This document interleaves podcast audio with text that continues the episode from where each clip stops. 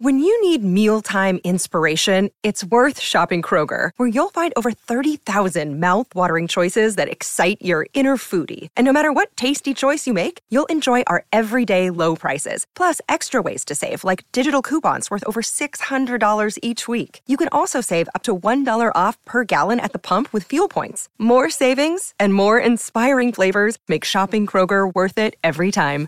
Kroger, fresh for everyone. Fuel restrictions apply.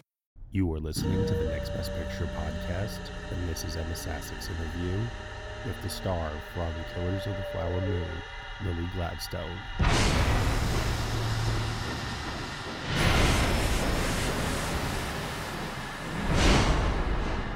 The Osage took their name from Missouri and Osage rivers.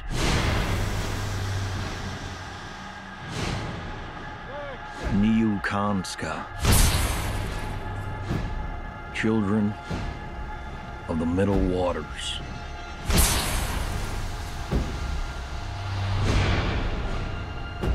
Move, said the great white father.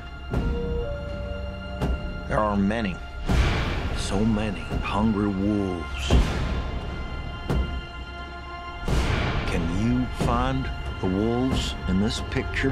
How are you? I'm doing so well. Thank you so much for your time today. I'm so, so looking forward to this chat. Absolutely, same. I mean, first of all, congratulations, Golden Globe nominee Lily Gladstone. I know it's got it's got a nice ring to it. yes, it does. maybe maybe we're gonna get Golden Globe winner Lily Gladstone very soon too. But I suppose we're gonna take it one day at a time. exactly, one one breath at a time. yes, I mean, I I guess you know just how has it been these last few months? I know for some portion of it you weren't allowed to speak about this project due to the due to the strikes going on but it just seems like these last few weeks like your name is coming up every single day in some new critics group award or honor i mean you're just on top of the world right now. Yeah it's wild. I um i'm so thankful that i do get to speak about the film now. Uh, there was such a long time you know really just having to sit and just watch how it was being received and i'm actually i'm actually grateful that if something something good were to result from the strike that there was that time built in when actors weren't there to speak about it mm-hmm. um, and the film apple and um, you know everybody who went, went into making this just felt it was really important to center osage voices in that in our stead and i hope that kind of establishes a new precedent because mm. the way the film was made it, it just felt appropriate that the rollout even though it was circumstantial because of the strike it just followed suit you know every every aspect of production pre-production through to you know distribution and showing it having osage people speak first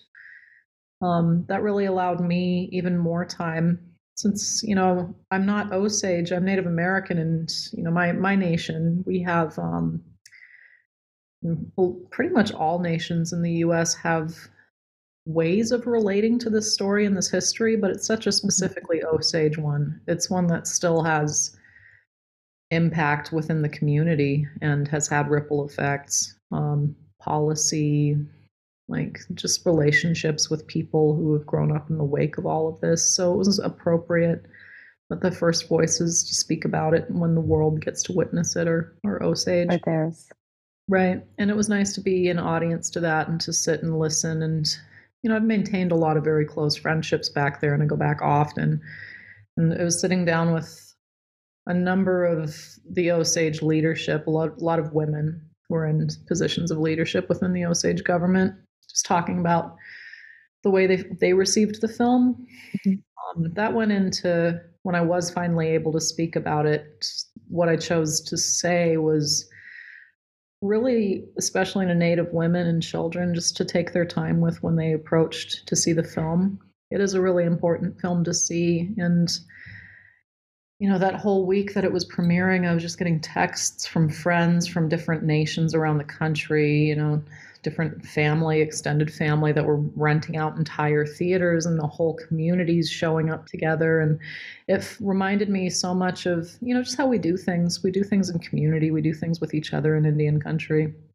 We celebrate each other um, greatly. And that impact of the release was uh, hugely felt. And I was just warning my friends before they walked in. It's like, be prepared though. It's, it's, it's a tough one yeah. So I'm sitting and getting to speak with Osage ladies about it. They were talking about how grateful they were to see it in community first because there was an Osage mm-hmm. premiere, luckily, four days before the strike.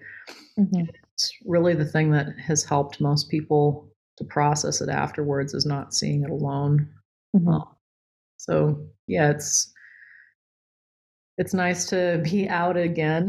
it's um, I think it's the nomination yesterday and like just the you know, I've, I've I kind of joked that um, just getting through this and taking it day by day, it feels like it's it's waiting across the street for me, and eventually I know it's going to just body slam me with like a big hug. and that's kind of what it feel it felt like yesterday. Oh my gosh. yeah, it's been it's been wonderful. It's been wonderful to share the film and speak about it and you know reunite with everybody that made it together. You get so close with people when you're making something and then getting to promote it together is just a, a, great reunion and reminders of how much fun you had when you were making it. And, you know, we joke about that. We didn't have as much, we didn't have uh, business having as much fun as we did given what, what we were making. Yeah. But, you know, like I said, natives, like we do things in community. And one of the extras in the film, who was an Osage woman, walked around and asked all the extras, all the people in every aspect of production who was Native American, what their tribal affiliation was. And at the end, she had tallied there were over 200 tribes represented making this. Wow. So it was it was really fun. You get a group of natives together and like just love laughing together. So and personally, like just my acting process, I like to I intellectualize a scene a lot before I go into it, just kind of a map for myself. But I don't allow the emotion to live in it until I'm doing the scene. I kind of need to guard and protect it. Um, and I also really benefit from a 180. Mm. So it was really beneficial to have a light-hearted set and to keep the whole experience of making the film a positive and enriching one for everybody there because the content was traumatic enough. So it kind of helped having a turn from being within a community that's so joyful and so supportive to, you know, going on, you know, when when cameras rolling and the given circumstances swing, then the stakes feel higher because mm-hmm. you're with people that you really care about. You're with descendants of survivors and people who who were killed during the reign of terror. And um, yeah, anyways, just the reunions abound. it's been get out and promoted again. I was going to ask. Um, I'm sure that you know, as you did this film, as you said, working with so many uh, Osage members, what were some of the most impactful takeaways from that time for you? As I'm sure so many different stories are being shared, so many different family members you're being introduced to. Um, what stands out from that time and then now as you get to go back and and interact with some of those same people again how how have things changed i think one of the most remarkable things is as we were making it we were developing these really deep relationships with people mm-hmm. you know it's I grew up in a community where we have the odd film roll in once in a while, and sometimes it's a positive experience for the community, other times it's not. Um, so I understood walking into Osage country, there would be plenty of people very skeptical of our presence, and um, rightfully so. You know, protective of their story, not knowing what would be done with it. I had great faith that it was going to be an incredible film. My introduction to Marty as a filmmaker was Kundun, and I think mm. a lot of people associate him mostly with Goodfellas, Casino, and right. that kind of film with this kind of history put a lot of people on edge. Um, but what's been so remarkable are a lot of the most skeptical, most critical voices in the community. They weren't held like in the margins, you know. Um, like their concerns were heard, and a lot of the people who I've stayed in touch with um, really now are protective of the film. Mm. Feel like feel like it's really shed light on what the reality of the Reign of Terror was, as hard as it is to watch. Um, it really does feel like the general consensus with Osage, and I particularly like to center those who are descendants of the of the survivors and the victims of the of the Reign of Terror. One of the greatest examples is um, Jim Gray, former Chief Jim Gray. Um, Jim was very vocally almost opposed to the film in the beginning. hmm He was on social media the whole time, just like voicing his concerns, making sure that Osage people were being heard. Um, and Jim is a direct descendant of Henry Roan, who's depicted in the film by William Belleau. And then when the film came out, um, Jim got a private family screening ahead of anybody else because the film had shown it to people who were direct descendants of Mollie, direct descendants of Henry Roan, um, who came from this whole era. And um, Jim, his his praise of the film was effusive. You know, he's uh, his his tweet about it. He has a very very long tweet talking about how good it was to see that it wasn't a white savior story. Mm. Um, and you know, kind of just uh, around Osage country now, people refer to Martin Scorsese as Uncle Marty.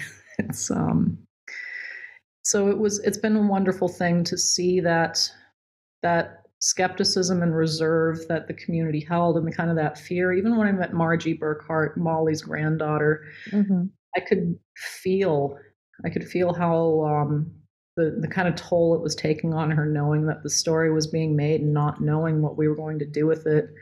And one of the first things she said to one of our producers when we were done is she'd felt a great weight had been lifted. And when I met her the first time I saw her after she had seen the film, I could feel that she was. It was like meeting a different woman. Her um, and she just she gave me the biggest hug. She introduced me to her grandchildren, and just like this moment where it felt like, you know, Marty and Leo have talked about how they could feel when I was Mollie. They could feel me channeling her so much. And, you know, as the performer, you're aware that, you know, you're emulating or you're embodying or whatever. You're doing what you're doing what you can. Um, I, I couldn't see what they were seeing though. Mhm. But for a second, when I was meeting Mollie's great granddaughter, who had never met her grandma, had only, you know, ideas of who her grandma could have been. It was um I felt Mollie there in that moment so much. Not like I was a conduit for her, but it's like I, I saw Mollie looking back at me through her great granddaughter's face. And just so like powerful. it was incredible like the the deep recognition that we had of each other in that moment Mm. it's like it, it, i felt like i had met mollie and it felt like Mhm. in a way mollie was there meeting her great granddaughter um Wow. she had just experienced the story and you know margie had said it was so hard to imagine what that relationship and that marriage must have been like but when she saw the film she was like very well could have been what it was like that felt very real to to what the legacy is And I'm sure, I mean, for yourself, taking on this character and, you know, coming into Osage Nation, as you said, with so many people not sure how it was going to go to, uh, how it was going to be, and then to kind of end this tale with that meeting. I mean, that must have been just the most beautiful parting gift for you. It really was. You know, I think Margie Burkhart's opinion, because I was playing Mollie, and, you know, Margie looks so much like photos I've seen of Mollie. Mhm. The way that she held herself, the way she would process a thought, kind of turn it over in her head. You could literally see her turning it over in her head. yes. acknowledgement of it. Um, all of those things went into went into Mollie. It's almost like the way that Margie was speaking with me, kind of, you know, arms a bit crossed, like holding it a bit in a side eye, you know, just like Mm. moving. Mhm. All of that went into that first scene between Mollie and Ernest at the dinner table when she's like, it's like, all right, let's let's bring you in. Um, but yeah, it was her opinion is the one that I held closest to my heart and wanted to make. I wanted to make her happy if I could do that. So yeah, it was, it was an incredible moment. That's so lovely. I'm so happy that you got to share that with with her and so many other people on on this project. Um, kind of going back to something you also mentioned, um, how this ended up not being a white savior story. I'm sure that um, I personally have not read uh, David Grann's book, but I, my partner has read it, and mm-hmm. so he was very excited to see this new take on the story, knowing mm-hmm. that Martin Scorsese and uh, Eric Roth had had changed the screenplay um, quite a bit. Um, for yourself, did you feel like that was an appropriate way to change the story to to not have it be through you know the FBI eyes and to actually dive into this community. Greetings from Evergreen Podcasts. We're rolling out a listener survey and we want to hear from you. The information in the survey will help us gather statistics and in turn make our shows more appealing to advertisers. I know most people don't like ads, but this is one of the only ways our shows make money and help keep their lights on. We promise it will only take a few minutes, but the impact on our podcasts will be tremendous.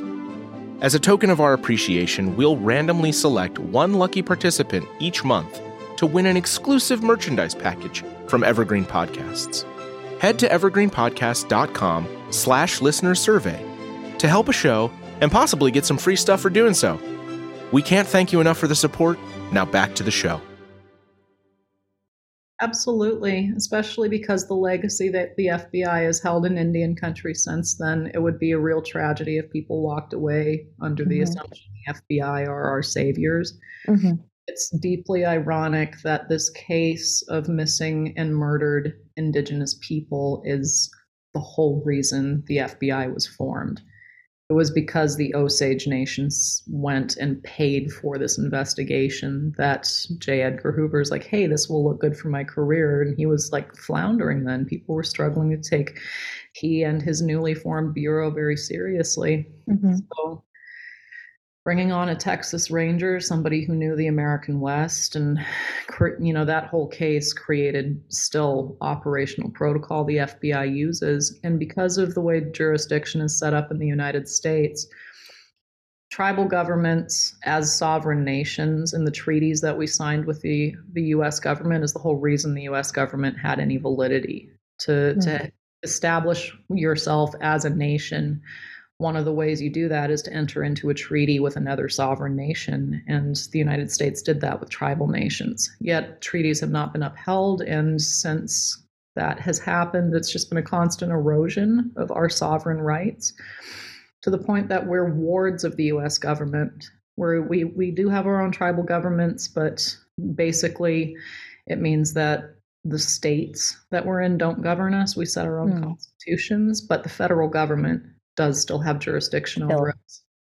So that means that when a violent crime is committed on tribal lands by a non tribal member, either somebody who's maybe descended or a you know completely non-tribal member somebody who's not enrolled in that place and it typically statistically is white people committing these violent crimes against native bodies there's nobody to prosecute them except the FBI and the FBI doesn't Mm-hmm. The FBI doesn't put the manpower, doesn't put the resources into looking into cases of abused women, missing women, murdered mm-hmm. women. Our tribal governments do not have the authority to prosecute these violent offenders. So doing that was essential that you know and it is it's deeply ironic the whole reason the FBI was formed the whole reason this country was formed was because of these relationships that they entered into with indigenous people and just have continued to be an ineffective um, organizations, um, establishments that's really doing anything for us, protecting us. It's always left to, to us, to ourselves, to grassroots endeavors. So changing the story was the right thing to do in that regard. Mm-hmm. Historically, we're also at a time where we don't need to be white knighting the yeah. FBI. We don't need to be white knighting these characters. I think it was remarkable the way that that transformation was handled, where Tom White really is a man who comes in and does his job. Mm-hmm. And they didn't shy away from, they didn't make a marginal character within that, the way that they really highlight John Wren as the first tribal FBI agent. And that's very common practice too. The Mhm. FBI hires a lot of tribal members, particularly working within jurisdictions within Indian country. Um, but by focusing also on this, this trickster figure, this dualistic protagonist, antagonist, um, the whole reason we zeroed in on Mollie calling Ernest Shomikasi Coyote from a trickster story, a coyote trickster story my Osage language teacher had given me in my lessons. Mm. And it just so clearly to me was an analogy for their relationship and the nature of Ernest and how Mollie would have interacted with him, because he had that he had that trickster element. Um, so there was a level of because Mollie had grown up on these stories that are often funny. Um, when you're a kid, and you know, we have that trickster figure in our oral tradition too. We don't have Coyote, but the stories a lot of times are the same. Um, Blackfeet, our trickster figure, also is the root word for our word for white man. Mm. it has to do with that sort of friend thing.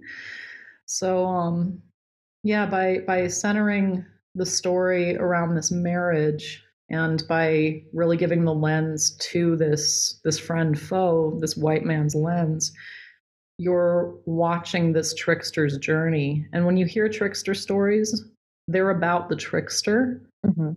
You're learning lessons about how to be by not being that Mhm. you watch everything that's that the trickster does that's faulty and then you learn how to live there and the older you get when you're raised with these stories they may be really funny when you're a kid. It's like looney tunes really. Like i'm almost convinced that uh, coyote and roadrunner for looney tunes is based on osage oral tradition now. But coyote never wins.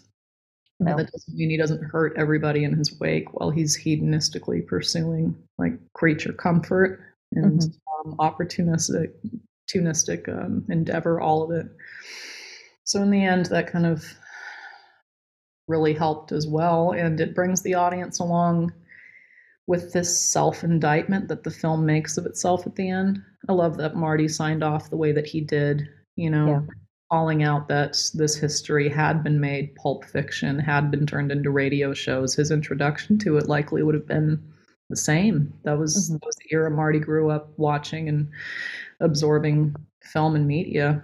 And um, by placing himself and therefore the film there, it's um it's a continuation of that legacy of but in this way like a compassionate one that platforms a different history and has really brought the audience along this journey of challenging their own complicity in these systems that uphold white supremacy, that uphold indigenous, indigenous erasure, um, really in a, a grander narrative, this uh, ongoing cycle, these ongoing systems that are killing our planet and killing people. It's, um, yeah. when you look back on you know on this conversation that we're having right now and you know you think back on all of these different important themes and topics that are discussed in this film and just the way that it's all portrayed i mean how do you how do you wrap your head around being part of this project and i mean doing all of this i'm sure that there was maybe a lot of pressure uh, you know maybe that you put on yourself for wanting to tell this story as as as well as possible maybe a lot of pressure you know with the the gravity and the weight that it holds with so many other people but you know how do you feel now after after some time has passed? I mean, I guess I'm still in practice of what I had tried to tell myself about how to handle all of this at the beginning. Mhm. One of my first interviews at Cannes, I remember this analogy kind of fell out of my mouth because it's what I was thinking. Um, you said pressure, you know, and it does, and it can. And since I got cast, it certainly feels like it could be that.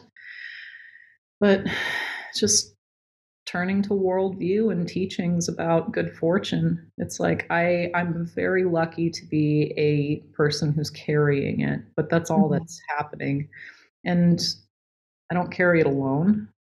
It's um you know, I look at anything like good fortune, luck, abundance of you know attention, uh, fortune, whatever it is. It's it's energy, it's resources, it's and you know the most sacred, abundant, and necessary resource on this planet is water. Mm-hmm. So looking at it as water, um, if I'm letting the pressure sit on my shoulders, it's because I'm acting like a dam in the river. And a dam, you know, water that a water a body of water that doesn't move, that doesn't have movement through it will become stagnant. Mm-hmm. Will grow all kinds of, you know, uh, bacterias and become like an un- eventually an unsustainable, um, unpotable source of water. Like it needs thing you want. Exactly. I don't want to be that. So it's it's letting it continue to pass forward, recognizing that it's something that, you know, you don't hoard, you don't like hold in excess. You have to mm-hmm. let it keep going through you. And it's just it's a momentary thing, but it's also shared. You know, it's the film was made in community. I was created in community. And if it, you know, if it did, if I did um, was also given just good advice by um, Sean Gullette. He was uh, he was in Darren Aronofsky's first film Pi. He was the mm-hmm. protagonist mm-hmm. of that. But uh, Sean is a friend, um, and he told me the second you make it about me, they've got you. It's always we. And it's like that's so true. It's yeah. um, so it's just I'm so grateful that through this whole process I've been able to maintain connections with my Osage now like feels like family um, very close friends that now feel like family. That the context has always shifted where it's gone. It goes back to that first moment where I was offered the role on Mollie Burkhart's birthday. Nobody designed it that way. no. that way. But it was that immediate thought of excitement for myself, terror for the weight that I felt was starting to come down, but then like, oh, remember what day it is. You've been researching this woman. Remember what day it is. That's a good sign. Yeah. And it's a good reminder of what this is really about.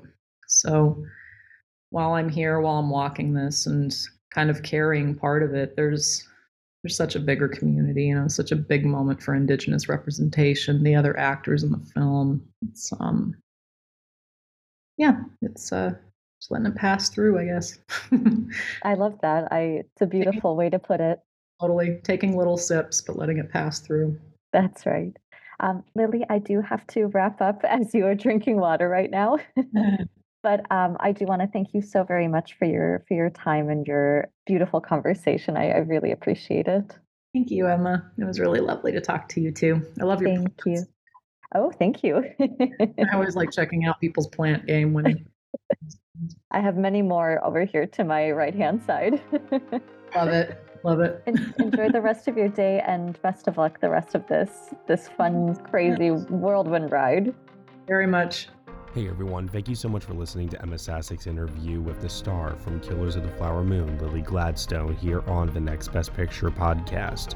Killers of the Flower Moon will be available to stream on Apple TV Plus on January 12th and is up for your consideration in all eligible categories at the 96th Annual Academy Awards, including Best Picture, Best Director, and Best Actress for Lily Gladstone. You have been listening to the Next Best Picture podcast. We are proud to be part of the Evergreen Podcast Network, and you can subscribe to us anywhere where you subscribe to podcasts. Be sure to leave us a review on Apple Podcasts and let us know what you think of the show. We really appreciate your feedback and your support, which you can also lend on over at Patreon. For $1 minimum a month, you'll get some exclusive podcast content from us. Thank you all so much for listening, as always, and we will see you all next time.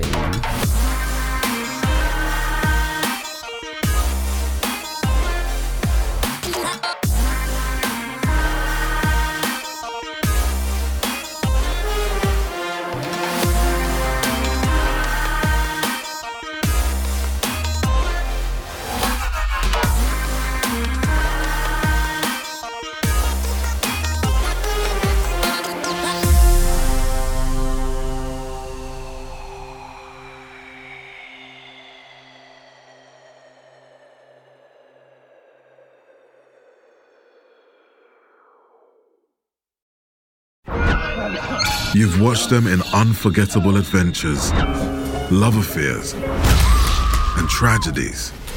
Now it's time to hear their own remarkable stories. From the makers of Death of a Rock Star and Death of a Sports Star, this is Death Ready of a Film Star. and action. Starring Heath Ledger, Marilyn Monroe, Chadwick Boseman, Robin Williams, Carrie Fisher, and Bruce Lee. Search for Death of a Film Star in your podcast app. You've seen them tell stories. Now it's time to tell theirs.